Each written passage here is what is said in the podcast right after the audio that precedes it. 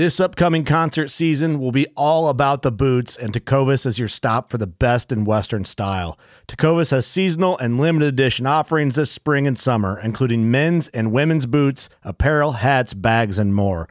All Tecovas boots are made by hand in a time honored tradition with timeless styles that are always on trend. And Tecovas has first wear comfort with little to no break in period. It's hard to find this level of comfort paired with this level of style. Stop by your local Tecova store, have a complimentary drink or two, that's WCB style, and shop new styles. The smell of fresh leather and friendly staff are at your service. Many stores even have leather custom branding to make your boots truly personalized. And with regular live music and events, there's no in store experience like it. If you can't make it into a store, just visit tecovas.com. That's T E C O V A S.com. They offer free shipping on all boots, as well as free returns and exchanges, and ship right to your door. Go to tecovas.com and find your new favorite pair of boots today. Fishing like a local isn't just about catching fish. It's about connecting with the environment and the people who call it home. It's about hearing the stories and traditions that have been passed down for generations and sharing unforgettable moments with the people you meet along the way. Fishing like a local is having an experience that stays with you forever. And with Fishing Booker, you can experience it too, no matter where you are. Discover your next adventure on Fishing Booker. Ashley, the E word tattoo. Let's just go there first. You start. yeah, let's go there. I'll say um, it's something that you are going to hope that you can get in the future um, if you follow the same criteria that Kelly set out for getting that tattoo, and Aaron and I are on board with it as well. You're all going to want one. We're talking about eradication. Um, it's a crazy word in the CWD space. Most think it's probably not possible, but we all still can hope and dream. And we agreed collectively with our last guest, Kelly Straka, that we would get tattoos that say eradication if it were eradicated. So this one was awesome. We covered the state agency perspective, talked with Kelly Straka, the wildlife section manager of the Minnesota Department of Natural Resources. And she gave us a lot of perspective on how state agencies are dealing with chronic wasting disease. And she's worked in a few different states and ha- does a lot of work with AFWA and MAFWA, the two big acronyms we talked about a lot Association of Fish and Wildlife Agencies and the Midwest Association of Fish and Wildlife Agencies and is just a leading expert in the field. Um, she's a, a, veterinarian in her background, so she knows this thing from a lot of different angles, and, and we gleaned a lot from it. Yeah, it's a great episode. So enjoy it, check it out. You get the state agency perspective on this one. Chronic wasting disease, an always fatal and definitely complex neurological disease afflicting cervids across North America and beyond. More than 50 years after its discovery, the impacts of this disease are ramping up quickly, while hunters are having to make tough decisions about how they hunt and feed their families. What does this mean for the future of big game hunting? What can be done to stop the spread and conserve our hunting traditions? The Chronic Wasting Disease Chronicles explores these issues with leading experts from around the country and looks hopefully to a future full of healthy, wild cervid populations. Brought to you by NWF Outdoors and Artemis. Welcome to the Chronic Wasting Disease Chronicles. Welcome to the CWD Chronicles. This is Aaron Kindle, your host, and I'm here with my co host, Ashley Chance. Howdy, Ashley. Howdy, howdy. And we have a great guest today, Kelly Straka. I'm going to introduce her a little bit more formally, but first, how's it going today, Kelly? Oh, it's pretty good. I'm excited to be here, although you've already called me great. So so now that bar has already been set. We'll see how this goes. yeah, we have a lot to live up to, but uh, I'm sure you will do it. So we'll be ready. And let me let me introduce Kelly. This is our this will be our fourth episode of the CWD Chronicles. And one of the things we really had to have was the state agency perspective. And Kelly is an expert in that for a few different reasons. Uh, but she has worked for three different state agencies, is one of the reasons. And so she sees this from not just kind of a singular state dealing with it, but but from multiple states. She's also very active in the Association for Fish and Wildlife Agencies and, and MAFWA as well, the Midwest Association of Fish and Wildlife Agencies. So she knows a lot of different perspectives from, from state agencies and beyond. But currently, she's the wildlife section manager for Minnesota Department of Natural Resources. And she's a field biologist and a wildlife veterinarian. And she studied at the University of Minnesota and has worked for those three wildlife agencies I mentioned. And we're going to start this out because she actually ended up doing a lot of her academic work because of CWD. And so before without any further ado, Kelly, I'm going to let you just talk about your career path to working uh, with CWD, and then we'll we'll dive in. Yeah, thanks for that, Aaron. It's uh, you know, it's one of those things. I don't know if I should actually be be excited about it or, or proud of it, but it's it's the reality. And I think there's a lot of people out there that don't realize um, that I'm not the only one. I'm not the only person, certainly, that has um, been dealing with this disease as a significant part of their of their professional career for a long time. So, yeah, just like you mentioned, Aaron, I um, I did have a great academic background. I was I was fortunate to to have great uh, opportunities presented to me academically. So I did get my I have a bachelor's of science degree in fisheries and wildlife management. I was a wildlife biologist for several years here in Minnesota, working uh, with Ducks Unlimited and and the DNR to do some work with waterfowl and waterfowl habitats. Uh, I'll fast forward so we don't dwell on this too long, but um, but I did also. Uh, I was here in Minnesota when chronic wasting disease was first detected in Wisconsin in 2002, and and Minnesota subsequently started doing a lot of surveillance for CWD. And so while I was you know, just this happy little happy go lucky um, field specialist, I started getting involved in helping out with some of our CWD surveillance efforts in the state. And and it, it occurred to me pretty rapidly, pretty early on that especially back in 02, there was a lot we didn't know about CWD, you know, and, and there were significantly more questions than answers. And while most people um, of any intelligence would would just turn to I don't know the interwebs or a book to start learning more about this disease. I was like, no, I want to I want to go head first in this, and so I was actually um, living on the side of a volcano in Hawaii. I realized I made a jump, but I was living on the side of a volcano in Hawaii when I decided to go back to vet school, and it was because I really wanted to understand CWD, as well as the other variety of, of wildlife health concerns out there. So I did. I, I went back to vet school. Um, at the same time, I pursued a master's in public health, and and I, I did that so I could really get a better handle on what we know and what we don't know about CWD and other wildlife health issues. So yeah, I've been dealing with it for a long time, and it's uh, it's a different background, I'm sure. Well, that's a good uh, segue, and I and I feel like on podcasts I say that too much. That's a good segue, but it just is um, to to how we're going to talk about this today. Because for folks who don't know, and I think most listeners probably do, but uh, state wildlife agencies are the managers of the majority of our wildlife in this country. Um, including all the cervids for the most part. Um, maybe maybe in certain places like northern Idaho with caribou or something where they're endangered. Uh, you know, the federal agencies may come in, but for the cervids, state wildlife agencies uh, are the managers, and so so much of this CWD burden lies with them. So, you know. I think to start out, Kelly, let's just give you a chance to frame the issue from the state wildlife agency perspective, you know, as you see fit.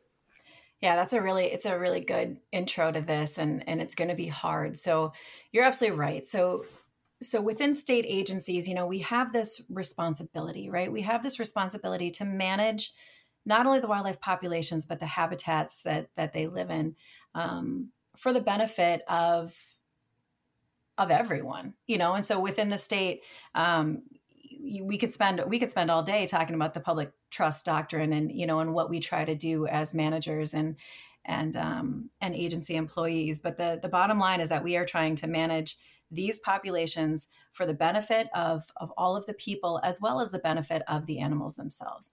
So anytime you have a disease introduced into a population whatever that disease is um, certainly those managers want to figure out how to mitigate that you know? How do we how do we sort of combat some of these pressures that are, are facing our wildlife populations? And so you know you can go down the road of of looking at habitat projects to combat habitat loss or or mitigation techniques to combat invasive species but when you're dealing with a disease um, it, it, changes the game a little bit because your your tools are going to be different, you know, depending on the individual disease. So CWD is definitely a unique one. Um, it has been said, and I, I, I know it's been said across the board by many different entities that CWD might be the the most pressing issue, certainly facing cervid populations across the country right now. So. Um, yeah, it's something that I, I think is talked about within state wildlife agencies to some extent every day across our country. Well, I'd like to first point out that it would be appropriate for us to call you Dr. Straka, correct? Fancy. I'll take it. sure, but honestly, Kelly, I mean, Kelly is fine, but yes.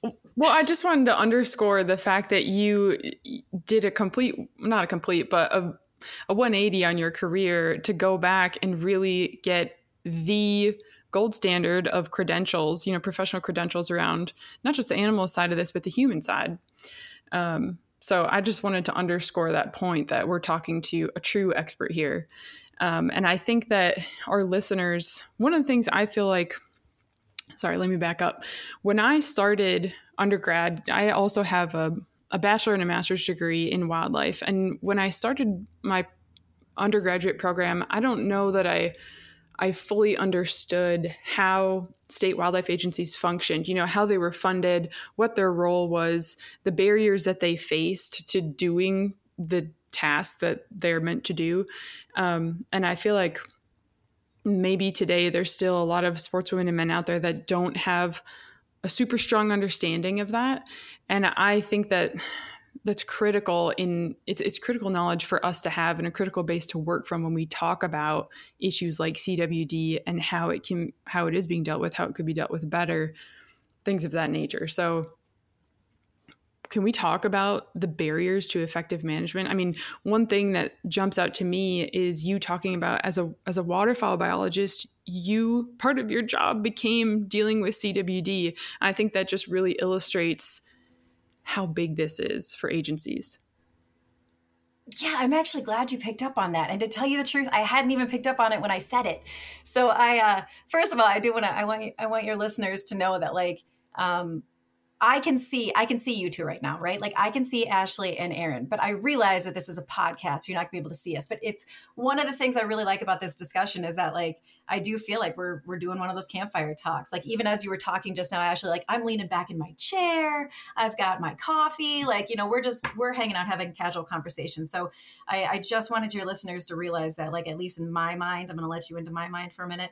I don't have anything scripted here. I'm not I'm not running off of. I don't have any questions in advance or anything. So um, this is always a little scary because I'm susceptible to rambling. So that's what I'm trying to set already. But okay, when you start talking about um, some of the barriers for managing CWD specifically, and so this is not going to be a huge overview on you know um, challenges of, of being part of a state agency, but specific to managing this disease you hit on a couple of really important points. First of all is the financial one. You know we can't we can't have this conversation without talking about that.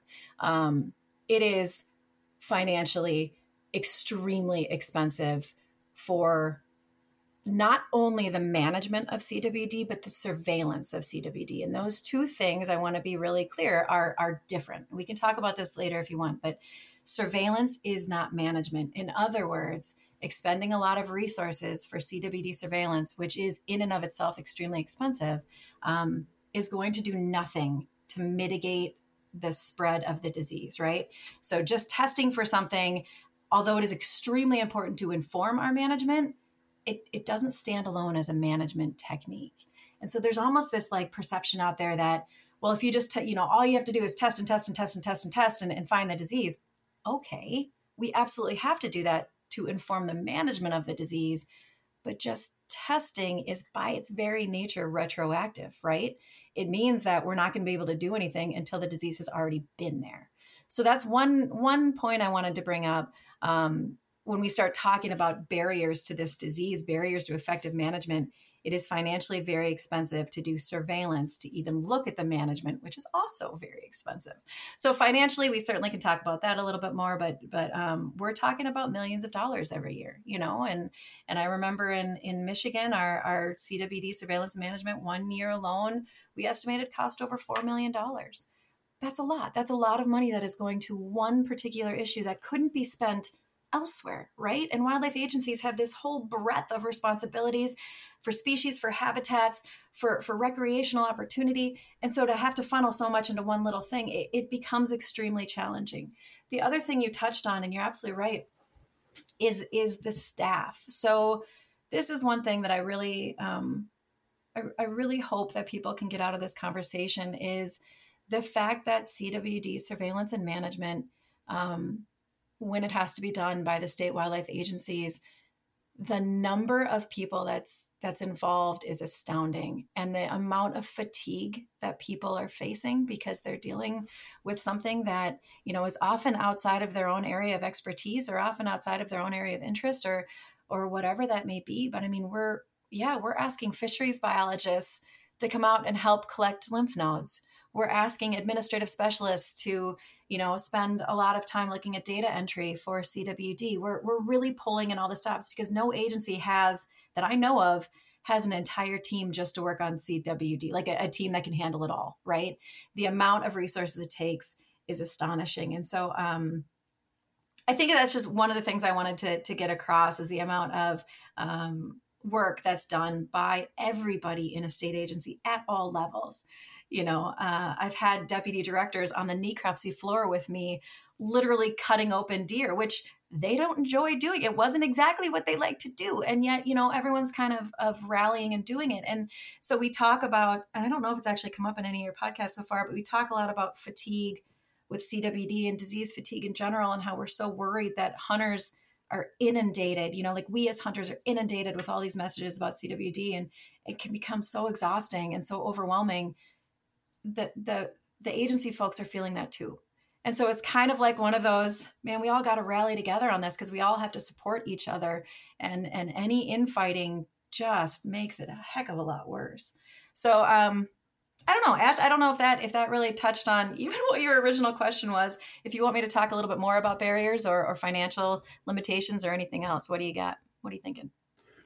I mean, I think those are certainly two of the big hitters right there that you talked about the financial and emotional toll. I know, I don't know if I mentioned this in any of our other episodes either, but when I lived in Mississippi, when they discovered CWD there, my husband actually was a private lands biologist with the state wildlife agency. And his he's a habitat guy. He really loves to talk and think about plants and interactions with wildlife. And a large portion of his job duties shifted to stopping at every dead deer he drove past in his normal work duties to cut it open on the side of the road, right? And pull lymph nodes and among other things. So, yeah, I just want to I think it's good to highlight that that fatigue is real. And I think, you know, the public in general, now, whatever year into this pandemic we are, I don't know, we understand, we have a good sense of what that fatigue can do and feel like um, on a grand scale. And CWD, we're looking at decades, you know, and depending on the state you're in, it can look a lot different. And I think it also, I'm going on a tangent here, but different states have different levels of resources, right? Um, so I think that impacts everything as well. Um, one of the other things that I would like to touch on is how, as part of the hunting public, how th- hunters can help or hinder efforts to manage CWD. And I know this is contextual and it's going to depend state to state, but if you could talk a little about that.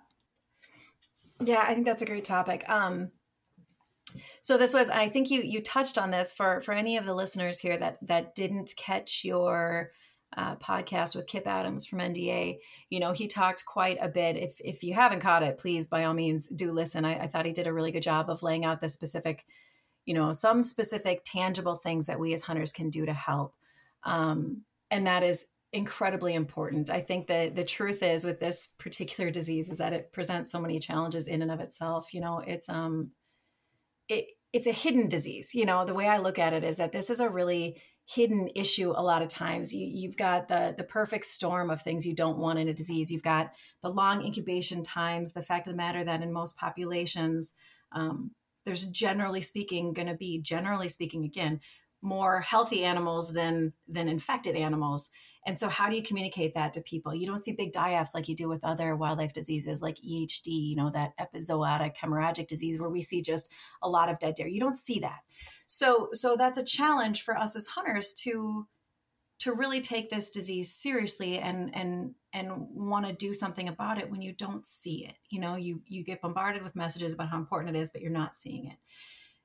So CWD in and of itself is divisive. I get that. But um but it's important that we realize that if if we're going to have any hope of really mitigating this disease, um, we have to come together on it. And and this is not only agency people, not only hunters, wildlife watchers, everybody. You know, we as a society have to come together um, and appreciate the importance of it. And, you know, and as again, as you talked with Kip, the the tools that we have they're hard. It's a hard pill to swallow. The tools that we have require us as hunters and and even deer producers and again wildlife watchers we have to change some of our most beloved traditions. You know i know kip talked quite a bit about um, and, and actually i think you talked about even having to, to bone out meat in the field you know to to not move live animals to not move those high risk carcass parts. Um, if you are in a CWD surveillance area, if your state agency is looking for samples for surveillance, you know, to to figure out how am I going to to drive 25 minutes out of my way to drop off a lymph node sample? Or why do i have to pay for this for this testing? And and what do you mean i have to now change how i get rid of my carcass? I can't leave it on the landscape or i have to bring it somewhere special. I mean so these are all these little practices that are part of these traditions that we all hold so dear that you know we don't want to change. But i would argue i would argue that sportsmen and women are actually phenomenally adaptable because we've done it before. You know, we did it in the early 90s when when lead ammunition was banned for waterfowl. We changed, you know, because we had to. And um and I don't want to make parallels between CWD and and the risks with with lead across the landscape. I don't want to make parallels there, but the fact of the matter is like we are adaptable.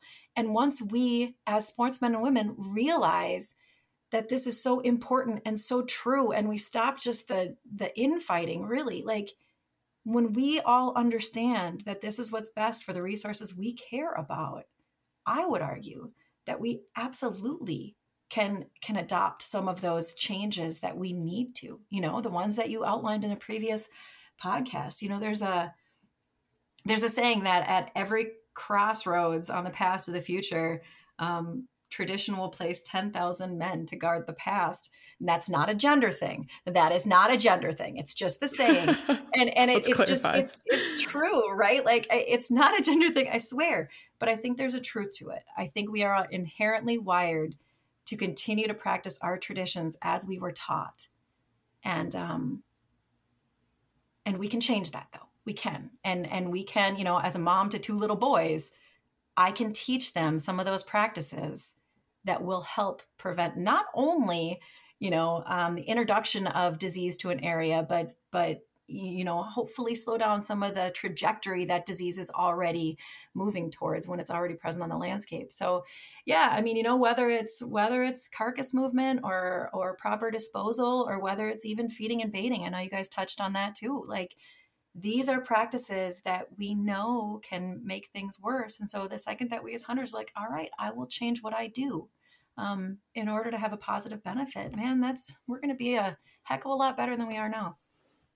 I appreciate that, Kelly. And one of the things I want to dive into is, you know, kind of the federal state intersection. And and I say that because, you know, I think everybody can realize, okay, we got state agencies and they have their budgets and you know they get a lot of their budgets from hunter angler dollars we, we kind of get that but this is certainly does not respect state lines um, it, it, it goes all over the place it transfers you need interstate coordination you need a bigger response than just one state can handle um, and so i think particularly with your background with AFWA which I think I said it, but the Association of Fish and Wildlife Agencies. And for folks who don't know, this is kind of all of them get together and discuss common problems and solutions and and they talk about CWD every time they get together. Um, let's let's unpack that a little bit, like the regulatory issues, the the jurisdictional issues.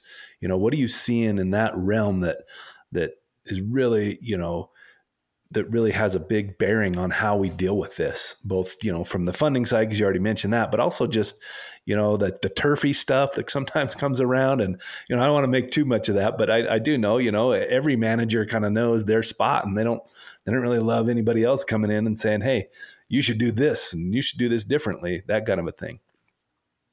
Oh, dude, this is such a good. This is good. Like I feel, I really honestly feel right now like you just kind of like lobbed one up for me, and I hope I can do this justice because this is the one of. So, I hope so. so this disease sucks. I mean, I'm gonna say it. It sucks, but there are there are tiny slivers of hope and this is one that i think is actually bigger than a tiny sliver this is like a lightning bolt of positivity and so i'm gonna i'm gonna run with this one for a minute we have good news i have seen i've been you know i think um God, I almost said intimately working with, and that just sounded inappropriate. I have been close with CWD for several years, right? Like so we're going on like a decade. Okay, it's been over a decade, but I want to feel younger. Okay.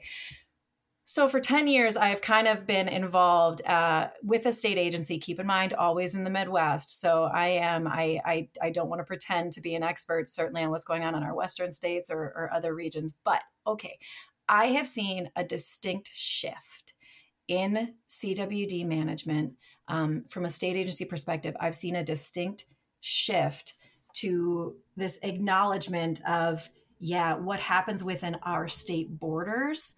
Um, if it's inconsistent with neighboring states, certainly at least in a regional perspective, is going to make things a lot harder. It's confusing for hunters, it's inconsistent from state to state. And like you mentioned, Aaron, I mean, this disease does not respect state boundaries, right? So, certainly each state is a little bit different. It's important people realize that each agency has got different resources. So, there's going to be a little bit of nuance there. But the importance is this need to have a broader geographic scale that we have the conversation on how do we manage these diseases. I would argue, and this is certainly arguable, that what happens in the Midwest, though, is pretty different than what might happen have to happen in the West. But that's because there are so many differences there, even geographically. Even our cervids behave differently, right? So we have different species, we have different, you know, migration patterns. The the animals themselves are different uh, between regions, certainly, and so it's important to realize that the densities are really different. So either way, one of the things that I've seen is this shift. And so I'll, I'll talk about the Midwest for just a minute. The Midwest Association of Fish and Wildlife Agencies is the sort of umbrella organization that incorporates 13 states in the Midwest and three Canadian provinces. Now, um, the the relationships there, from what I've seen, are strong, and certainly that's not only at a leadership level but at a technical level. So, my background as a wildlife veterinarian and in, in, in the wildlife health field, I mean, I got to know very, very closely the not only the wildlife health specialists, also in the Midwest region, but the deer biologists, right? And so our communications were were great. I mean, you know, we were we were talking regularly. We were figuring out, hey, what are you doing about this? What are you doing with this regulation? What are you doing with this management tool? Um, there's definitely this this recognition that we needed to have some consistency to fight this disease because that again is going to be the best chance we have um, that recognition wasn't limited to the technical levels. It's actually been going up to really high levels in the agencies. So the Midwest directors um, voted to kind of put together this CWD task force, right? To really work at the regional level at how do we provide some consistent recommendations, consistent regulations, consistent management actions, even how do we sort of have some consistent surveillance so we can make sure we're all doing the best job we can with our resources to fight this disease. So I've seen that. I've seen that grow, which I think is really um, exciting. That's not the fact that that's grown in the Midwest is not limited to the Midwest. We also have the Western Association of Fish and Wildlife Agencies, WAFWA, which is just kind of a funny word to say. So I, I, would encourage all of your listeners the next time you're sitting around a campfire, hopefully with a tin cup of something delicious, you can start saying WAFWA over and over, and you will too find it to be a really funny acronym. So not to make fun of them, my esteemed colleagues in the West, but WAFWA is a funny word. Either way, WAFWA put out a set of adaptive management recommendations for CWD that was kind of a region wide guidance document. and so that's out there it's publicly available you can you know you can find it pretty easily but but again taking more of a regional approach which i think is helpful now the one thing i did want to bring up today because Aaron, you just asked about it. And I was actually on a meeting this morning, like this morning, um, when you start talking about state and federal partnerships.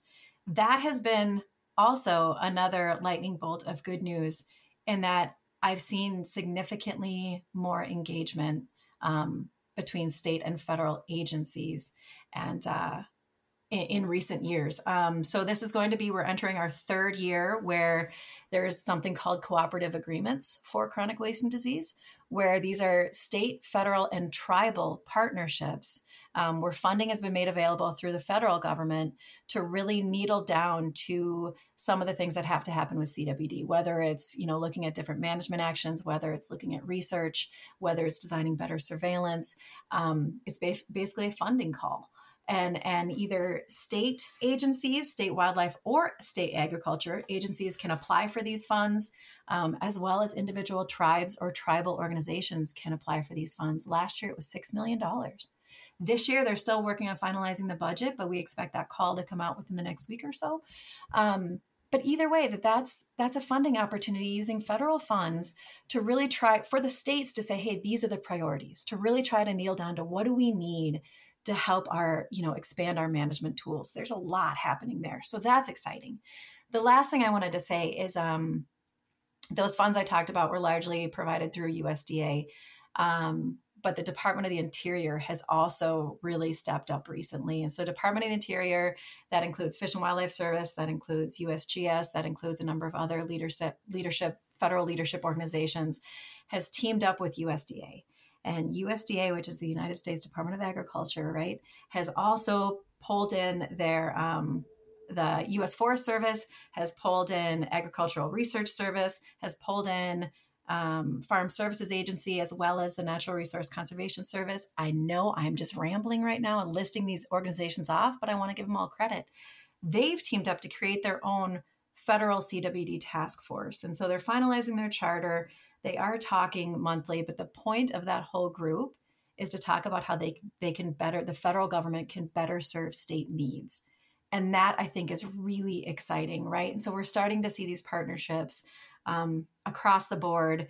That group is also giving money to the National Academies of Sciences to do a, a resource study on CWD. And so that statement of work is still in development too. But um, either way, I think that's one of the things that we've seen over the recent years is kind of a, a big growth um, in in federal involvement. And I realized I mentioned in passing some of our tribal partners, and that's that's a particular group that I think um, is often not talked about in the CWD arena and and I have been extremely fortunate to form a few research projects and and certainly to start to to form some relationships with with tribal partners and that's a, a whole nother arena that I am excited to have those folks in the conversation too because they're an important partner in this. And just to plug before Ashley asks a question because I know she has one, is that this is a lot of the things you just mentioned would be so bolstered by the CWD Research and Management Act that we have floating through uh, Congress right now. Um, and, and, our next guest is going to be Representative Kind, the uh, original co-sponsor uh, from Wisconsin.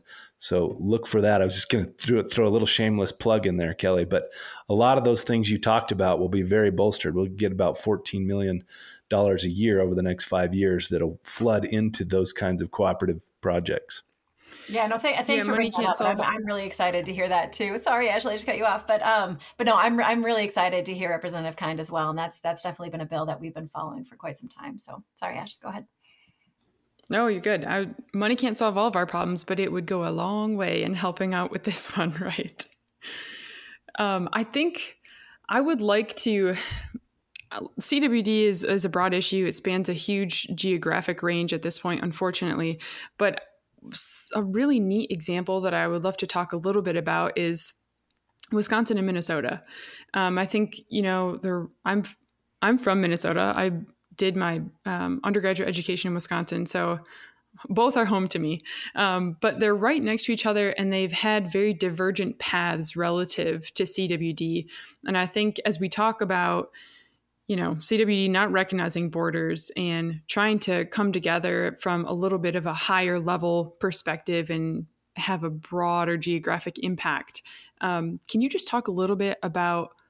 I know that you weren't necessarily a part of all this because you're relatively new to your position in Minnesota. Um, but can you talk a little bit about how Minnesota's approach was able to get get us to where we are today in that state? Because I think things are looking pretty good. I mean, relative to what they could be on the ground there. Yeah, it's it's a it's a great question, and and and you're right. I mean, just so your listeners understand, you know, I've been I'm I consider myself a Minnesota girl, but I was in Missouri and then over in Michigan, and so I just came back here to Minnesota, and I'm in this role. Um, sort of as leading the entire wildlife section, uh, which is new, right? This is this is new. Um, so I came from you, know certainly leading the wildlife health group in Michigan to to leading the wildlife section in Minnesota, which is exciting. But I just came and started doing that this fall.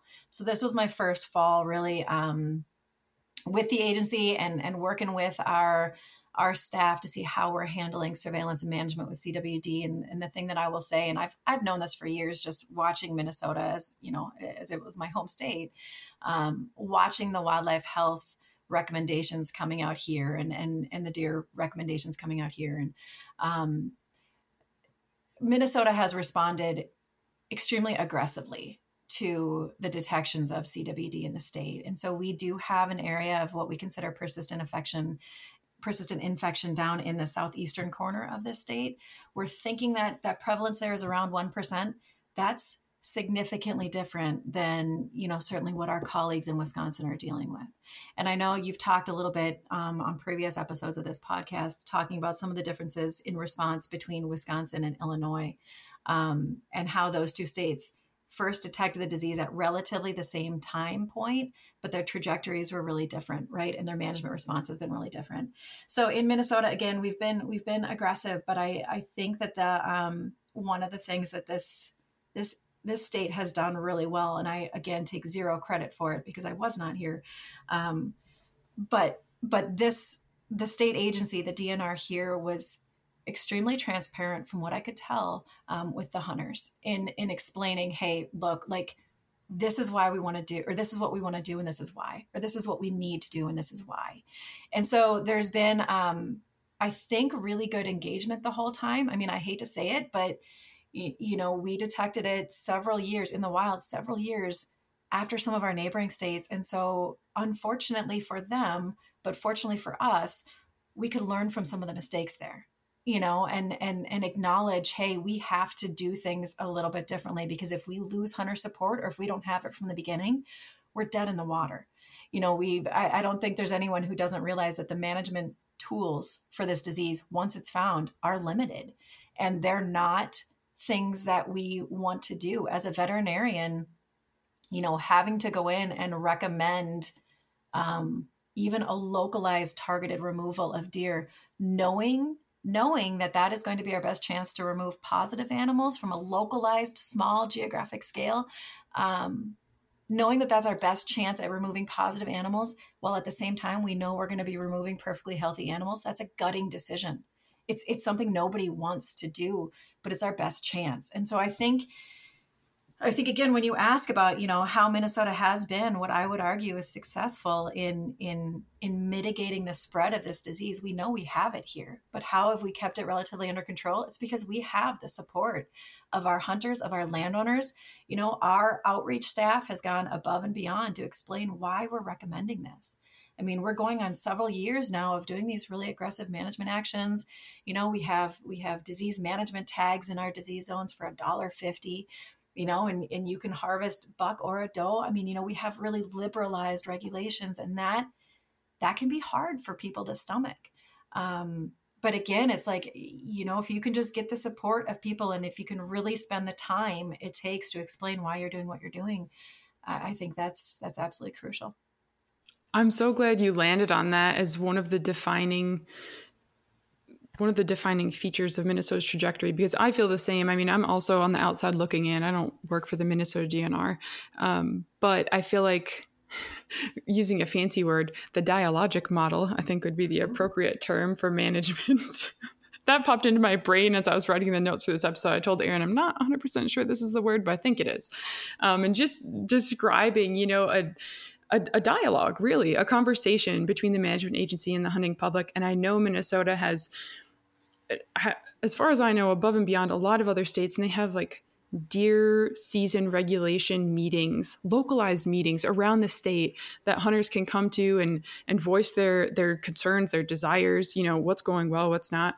And I think there's so much to be learned by other state agencies. I mean, there's others that are doing this as well, um, but I think this is the way of the future. You know, it's kind of a shift from the top down approach of years past. And I think that it's just the success of it is evident in this example. And I I commend the Minnesota DNR for doing that. Everybody involved in you know shaping the way that they're doing things, and I hope that other states can see the value in that and really, as they're able, make an effort to approach things in a similar way. As part of that, Kelly, can we talk to uh, you know just a little bit about Minnesota's response plan? They have a pretty comprehensive plan, and Ashley just touched on a couple of those elements. There's some other things like you know management applications in different zones and you know different strategies that you all are using maybe you can utilize that what what Ashley just asked and tag on what I'm what I'm asking here to to talk a little bit more about Minnesota's plan and how it works.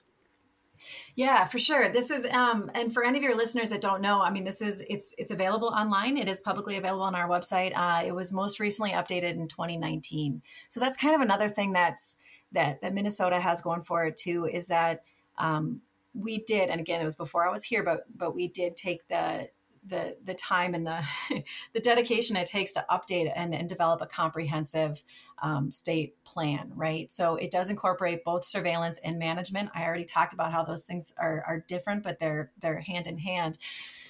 Um, one of the strengths of Minnesota's plan, and I, I can say this again because I take none credit, but I was in Michigan watching them go through the the plan or the um, you know the generation the update of the plan one of the things i really like about it is that it acknowledges that um, that we have to be somewhat adaptive with our management recommendations right? Because uh, it's important to be aggressive to respond um, as well as you can to bring bring your public along with you the whole time and, and understand what you're doing. The plan itself for anyone that looks at it really breaks down these are our proposed responses depending on what we find right from year to year. And so if if our findings change our management actions are going to change. And so it lays everything out. And so what we can say is okay when we have a new detection in an area you know what we're going to do in advance what we're going to propose in advance because it's all here in the plan. And so it lays out what we're going to do about putting in a feeding ban or a, I mean, a baiting ban, I'm sorry, or a feeding ban, uh, or a uh, attractant ban. So that's that we do have attractant bands here in Minnesota that we put in some of our areas. And so you can see basically anybody can open up this document and say, oh, okay, we found CWD and, and our monitoring suggests it's at X percent prevalence.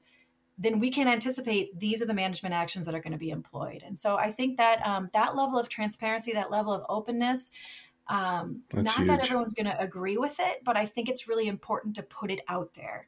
But you know, Ashley, you touched on too the uh, the con- the importance of conversation with with the public, you know, and being open about all of that. I think that's another thing, you know, when I talk about these sort of like slivers of sunshine in this otherwise phenomenally drab and dreary and miserable disease. Um, the fact that we have started to collectively incorporate a lot more of our our, our human dimensions work or our you know communications people outreach people marketing people. So so everyone to help us get this message out. I think when all of this started it was like you're almost trying to beat people overhead with the science you know and we're just going to have these meetings and it's going to be a lecture. I'm going to come and i'm going to teach you about prion science. That's not going to be love that. you know right? Like i'm going to beat you over the head with whether or not we're dealing with like an alpha helix or a beta pleated sheet nobody cares. The fact of the matter is, like, we need to have a conversation on this is what we want to do and this is why. And can you come with us on this journey? Because this is so important for all of us. So I think that shift has also been um, hopefully one of the, the positives in this. All right. I'm speaking of shifts. I feel like you are the best person to ask this question of because of your kind of dual background um, relative to the disease. I've heard, I think early on, Aaron and I were putting together some of the background information for this series, and he wrote somewhere uh, something he used the word eradication for CWD, and my gut reaction was right away, it can't be eradicated. And then as, as we've gone question, through, yeah, as we've gone through this, I thought there's some people that are kind of hopeful. And can you please tell us your take? Is eradication feasible? I legitimately used the E word yesterday in a CWD meeting. And like, even I was like, there's that little part of me that was like, don't say it. Don't say it. Okay this is what I will say. God, I really should have had a script for this. I should have been okay. No, this is what I will say about the E word. Um, again, for many years, I think that was the goal of that was the stated goal. If we go back to some of the earlier CWD plans, they were CWD eradication plans, right? They were like, how do we get this off the landscape? Um, that was ambitious, and I'm a firm believer in being ambitious in life. I'm also a rabid believer, which might actually be a step up from firm, a rabid believer in the fact that we have to be realistic and the fact that we have to be um, use our best available science to guide us on what our goals should even be. So if you were to ask me, okay, Dr. Straka, or call me Kelly. Okay, Kelly, if can we eradicate CWD from the United States? I'm going to tell you, not with our current tools. It we're not getting rid of it. So, um, is it possible if the disease is detected early enough? Is it possible to respond in such a way that we could actually, for lack of a better word, sort of snuff out a really local early infection? Yes, I would say yes it is possible. There's a really good paper. I think it's I think it was back in 2016 now, maybe with um, by Dr. Mike Miller and Dr. John Fischer, two two you know um, sort of patriarchs of this field, just both unbelievable guys in their own right. Um, but they wrote a really good paper about lessons learned. I think it was called Lessons Learned about CWD. And, and one of the important things is your first case is never your first case, right? Like you detect CWD in the landscape, it's not the only deer there with that disease or elk there with that disease. I mean, this is your first case is never truly one and, in, in, one case. We do have a couple of examples. Minnesota was an example for a long time. New York continues to be an example where early surveillance and aggressive immediate response led to what we think, you know, was a local elimination of disease from that area. We do have a couple of examples of that. But I would say the vast majority of the time and what we should all be prepared for is when you find the disease you're going to have to fight it for a long time that leads you to have a couple of decisions do you want to just learn to live with it do you want to use every single tool you can possibly think of and and fight that disease or are you going to fall somewhere in the middle and and that's where i think it's so important to be able to communicate the importance of this with the people in that area, not just the hunters, but the local landowners, the wildlife watchers, everybody. Like we all have to say, okay, we found this. Let's use the tools that we have to, to, to the best of our ability, characterize the level of infection here, and then make the recommendations to at least try to mitigate that disease. But the big E, I, I, I think we've seen a shift. I've also, for years, and I'll just put this out there because I continue to see it and it does make me a little nervous we talk, um, certainly agencies talk about the importance of containment with this disease, right? We're going to create a containment zone or we're going to try to contain the disease. I worry that that also sets us up for a little bit of a failure, or it sets us up for failure because we we presume to therefore know exactly where those boundaries are. And the second you have a detection one mile past your containment zone, it's looked at as a failure. And so I think that's I don't think that's fair. You know, I mean, I think the reality is that we do the very best thing we can to understand the footprint of the disease. But to stand up and say we're going to contain it in this five mile radius, it's hard. I mean, that's that that to me is not the most um, realistic approach to take. Well, Kelly, you either you either set us up for failure or success on this next question because that's nerve wracking. We, we, wanted to ask you further about that. In that, you know, it. So if we can't get the big E, um, you know, what does it look like in the future? What do healthy cervid, you know, is there such thing as a healthy cervid population that's also positive? You know, how do we live with it? What do we look to in the future, presuming we can't eradicate it? You know, are we there? Do we already kind of know? Is there more we need to do? You know, it's a big question, but I think I think for a lot of us, it's the question of this whole entire thing. How are we going to live with this? How are we going to go forward? How are we going to still have, you know, the awesome sporting traditions of hunting these cervid species and and and just having them as an awesome wildlife species, you know, family in our in our country, but probably not going to eradicate it. So how do we live with it? You know, it's it's we're, funny. We're only I, asking easy questions today. Yeah, I re- like yeah. Thanks you guys for the softballs. This is really appreciated. I I, I love that. Um, so I can't help but think there's that little part of me that's like, I'm pretty sure that that that question that you just framed, Aaron, I'm I'm pretty sure that question has been posed to a number of public health experts on a very different disease issue that we are all very unfortunately all too familiar with right now, um, understanding that we're in the midst of a global pandemic, which I'm not going to dwell on here, but but keep in mind the whole how do we live with it? You know, if we can't get rid of it, how do we live with it? Um, that question, I, I want to bring it back to just CWD specifically. So I, I do, I do have thoughts on this. So if we can't eradicate it, if if we really can't get rid of CWD in our um, very beloved cervid populations, what can we do? There's there's a lot we can do. I, I would contend there's a lot we can do, and throwing up our hands and walking away or shoving our heads deeper in the sand is not is not a recommended action.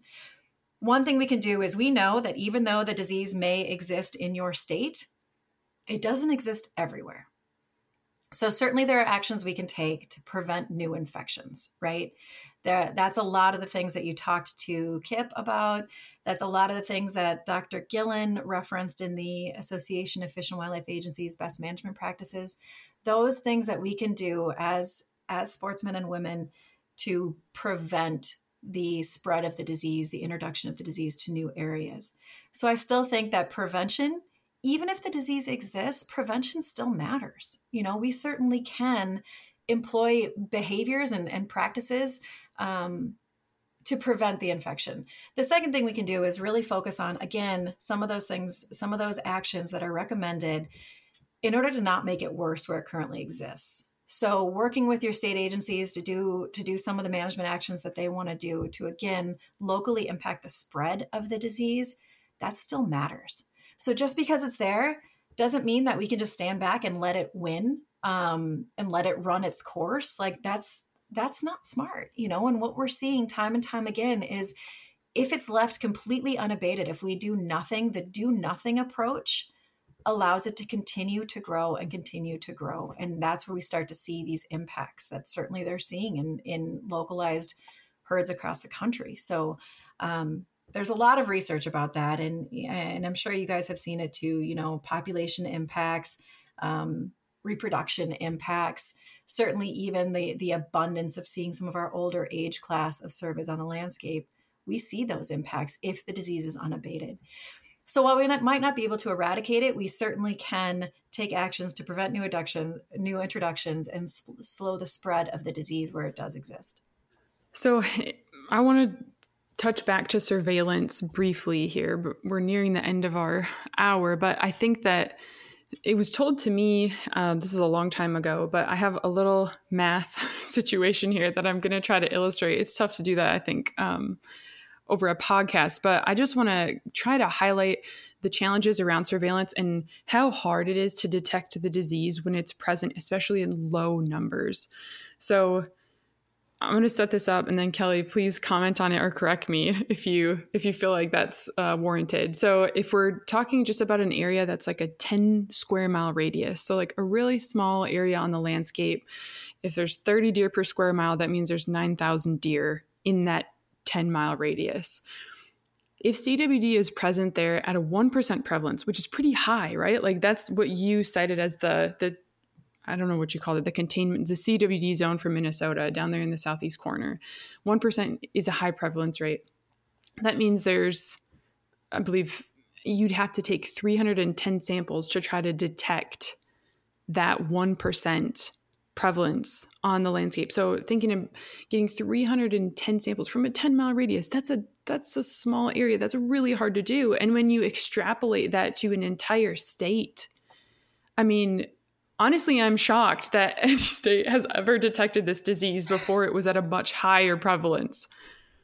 Yeah, yeah, that's I yeah. So I, I'm not going to correct your math there. I, I, you know, it would it would take me a little while, but that I would absolutely believe that. So here's here's the kicker about surveillance. Well, there's many kickers, trust me, but um, one of the things. So so yes, you talk about the one percent prevalence. Um, that's what we have in in in Minnesota. You know, in our persistent area, we certainly obviously across the country see significantly higher prevalence levels than that. You know, we've we've talked about that. Um, um, so that there are there are areas, especially you know, I'm I'm thinking about Wisconsin. Sorry guys, but you know, Wisconsin's got some areas of really high prevalence where you're looking at anywhere from 40 to 60 percent. You know, um, when you start talking about surveillance, the the the one of the the resonating messages is that a deer is not a deer and what I mean by that is that there's been a lot of work over the years by very brilliantly minded epidemiologists and biostatisticians to say, okay, how are we going to, man, I hate this cliche, but like, how do we sample smarter, not harder? I, again, I hate that cliche. I'm sorry, I know, but,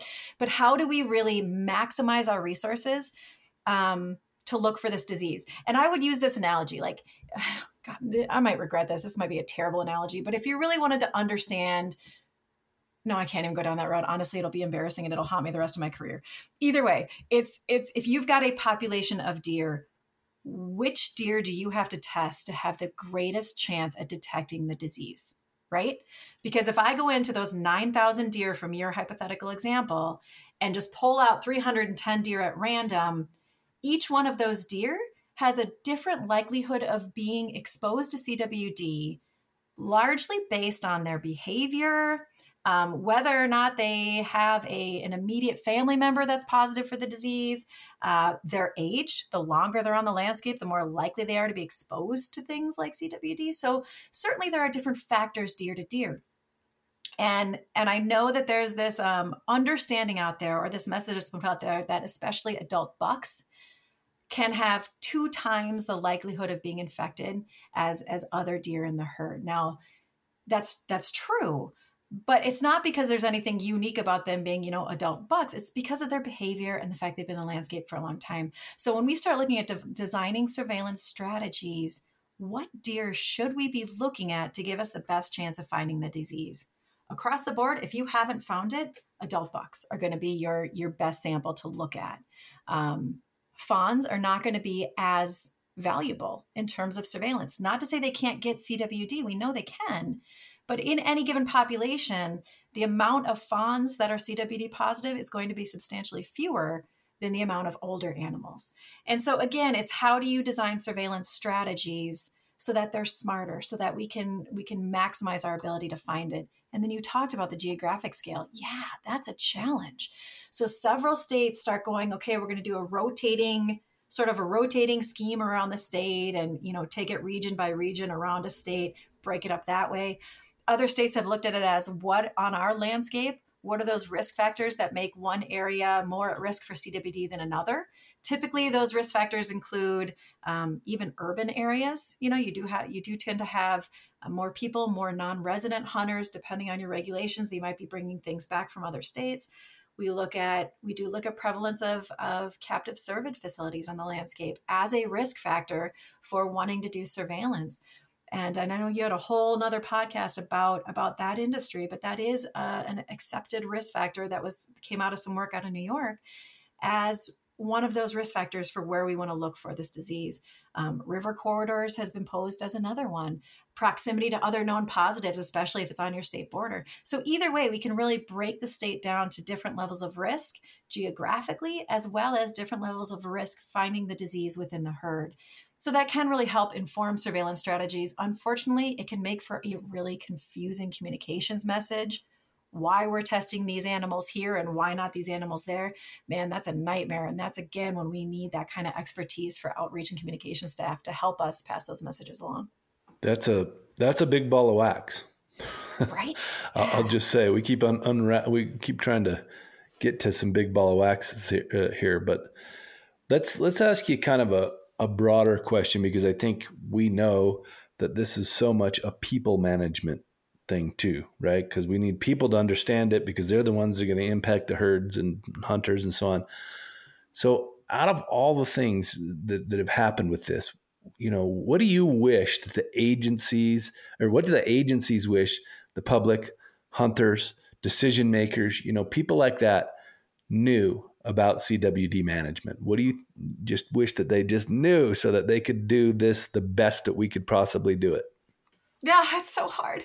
Um, you know, as an agency, as an agency representative, I guess, for lack of a better word. I mean, as as somebody who works for an organization that is full of really good people, really smart people, um, really just trying to do the very best they can for the resources we all care about. I wish people understood that the second I say I'm from a state agency, you can almost feel the you can almost feel this like underlying mistrust. And that is terrible. I think um I think that is the the crux of many problems is that there is this lack of trust. This this this perception out there that that state agencies have some kind of conspiracy boiled up about this disease or or it it fits another agenda. And uh and i think that's distracting. I think it's not only inaccurate but hurtful um and distracting. And it really impedes our collective progress and disease management. So i think if there was one thing that i'd want to communicate it's that man i'm no different from you guys in terms of what you want the outcomes to be you know and and certainly there are just really good people across the board inside agencies outside of agencies. Whoever you work for i don't think matters. The fact of the matter is we're all dedicated to the same thing. And the second that we can get on the same page and and pool our resources the second we're all going to be a heck of a lot better off. There's um god there was a saying by margaret mead i'm just gonna i'm gonna say it here but you should never ever underestimate the the power of a small group of committed people to change the world. In fact, that's the only thing that ever has. And with CWD, like, man, if we're not on the same page, we're going to be dead in the water. So, yeah, I think that's kind of what I'd like to say. Very well said. Okay, we asked this, we've tried to ask this of all of our guests. I think we forgot a couple, but uh, looking back on the time even it could be beyond the time that you've been involved with the disease but what's one thing that you either wish you would have done differently or just in general that would have been done or happened differently relative to cwd like how much time do you have for me to air my grievances how many times we you really keep giving like, you, you these humdingers to... don't we yeah. let her let her rip yeah, there's a oh man, there's a lot of red pen on my my my credentials. No, um, one of the things I, I wish I'd done differently. So, um, one of the things that I think set us back a little bit was the fact that the the uh, chronic wasting disease became such a a hot button topic so quickly. And while i'm so grateful for the increased awareness i mean the awareness is is is awesome right? We we've all got to get on the same page with this. It became a little bit um borderline hysteria right? Where it was like this is a the zombie disease the zombie deer disease that is going to take us all over. And and by the way it's going to cross over into people. And it became it just became this hysterical almost mania and i think that's i think that's quieted down at least i feel like it has. But when it did then that automatically was like well this is just a made up thing. So i think that set us all back as well. I think the hysteria around cwd becoming this just like crazy thing that's going to kill us all in the next year like it fed itself and it became this festering ball of like just oh, come on. Like it's a chronic disease it's not going to take us all down in the next month i man if it does i will eat my own shoe but i'm just saying i think that there was so much like um so much attention and it became a little bit a little bit too you know crazy honestly like maniacally crazy like joker and batman laughing crazy and and we all just need to take a collective deep breath and, and, and take it for what it is. I mean, CWD is a disease. I get it. But it is not this like malevolent, you know, witch in the corner who wants to take your children away from you. It is just a disease. And and the second that we figure out the best ways to to prevent its spread or to prevent its introduction to mitigate its spread to you know remove positive animals the second that we actually take it for what it is i think we're going to be better off so that might have been a misstep of me too because it was you know i talk about it a lot i'm in cwd discussions a lot and so it, it can slowly permeate every facet of your life and i, I think um, that can hurt us well we hope you get some breaks from cwd and it's not in every facet of your life first off. But uh, we're nearing the end here, Kelly. And one of the things we also like to do is is ask our guests before we let them go. You know, any any parting shots, anything we didn't cover, any anything you think folks should know that we didn't quite get to you. Man, the whole like anything we should any anything we didn't cover. Yeah, we we talked a, a lot. I mean, I feel like we covered a lot of stuff, but there's there's so much to it. I mean, there really is. You know, we didn't even cover some of the the research that's going on right now. I think that's an important thing to really realize or recognize um, that our understanding of this disease continues to evolve, and our management actions are going to continue to evolve. Our tools will grow, and uh, you know, I I I can't underestimate the importance of that and or maybe overestimate. I can't figure that out right now. Either way, I cannot understate the importance of that. How about that? The fact that where we are right now, I truly believe that we're going to know more and have better tools in the future. And so in the meantime, just asking people to, to, to stay engaged, to stay aware, and please just stay involved in, in CWD management because it's not going away. And, and I am optimistic that we will have better ways to combat this disease in the future. Maybe we can bring the E word back out later. Yeah, later so. on down the road. I will. I will get a tattoo. I'll. I'll put it out there right now. I will get eradication tattooed somewhere. That is a terrible promise to make, but man, we gotta. If that's the incentive that we need to stay engaged, I'll do it, man. I will. Yep, I will take that. Take that responsibility. We've got it on record. I think Ashley and I would join you if it was if it was a real possibility. Nice. Uh, well, Kelly, thank you so much. You, it's been fun. It's been it's been insightful. Uh, you know, you're you're a warrior on this thing, and and we're just so you know honored that you spent some time with us and that you keep doing this work. And uh, we're going to keep telling the story and keep uh, plugging away towards solutions and opportunities to improve things and uh, you know, just just thank you. That's all I can really say. And and I, I think folks are really going to enjoy this episode and going to learn a little bit more about how how this is being handled from the agencies and beyond. So, with that, we'll we'll bid you farewell and and take care. And thank you so much. Yeah, thank you, Kelly. Thank you, guys. This was great. Thanks for having me. The Chronic Wasting Disease Chronicles, a production of NWF Outdoors and Artemis.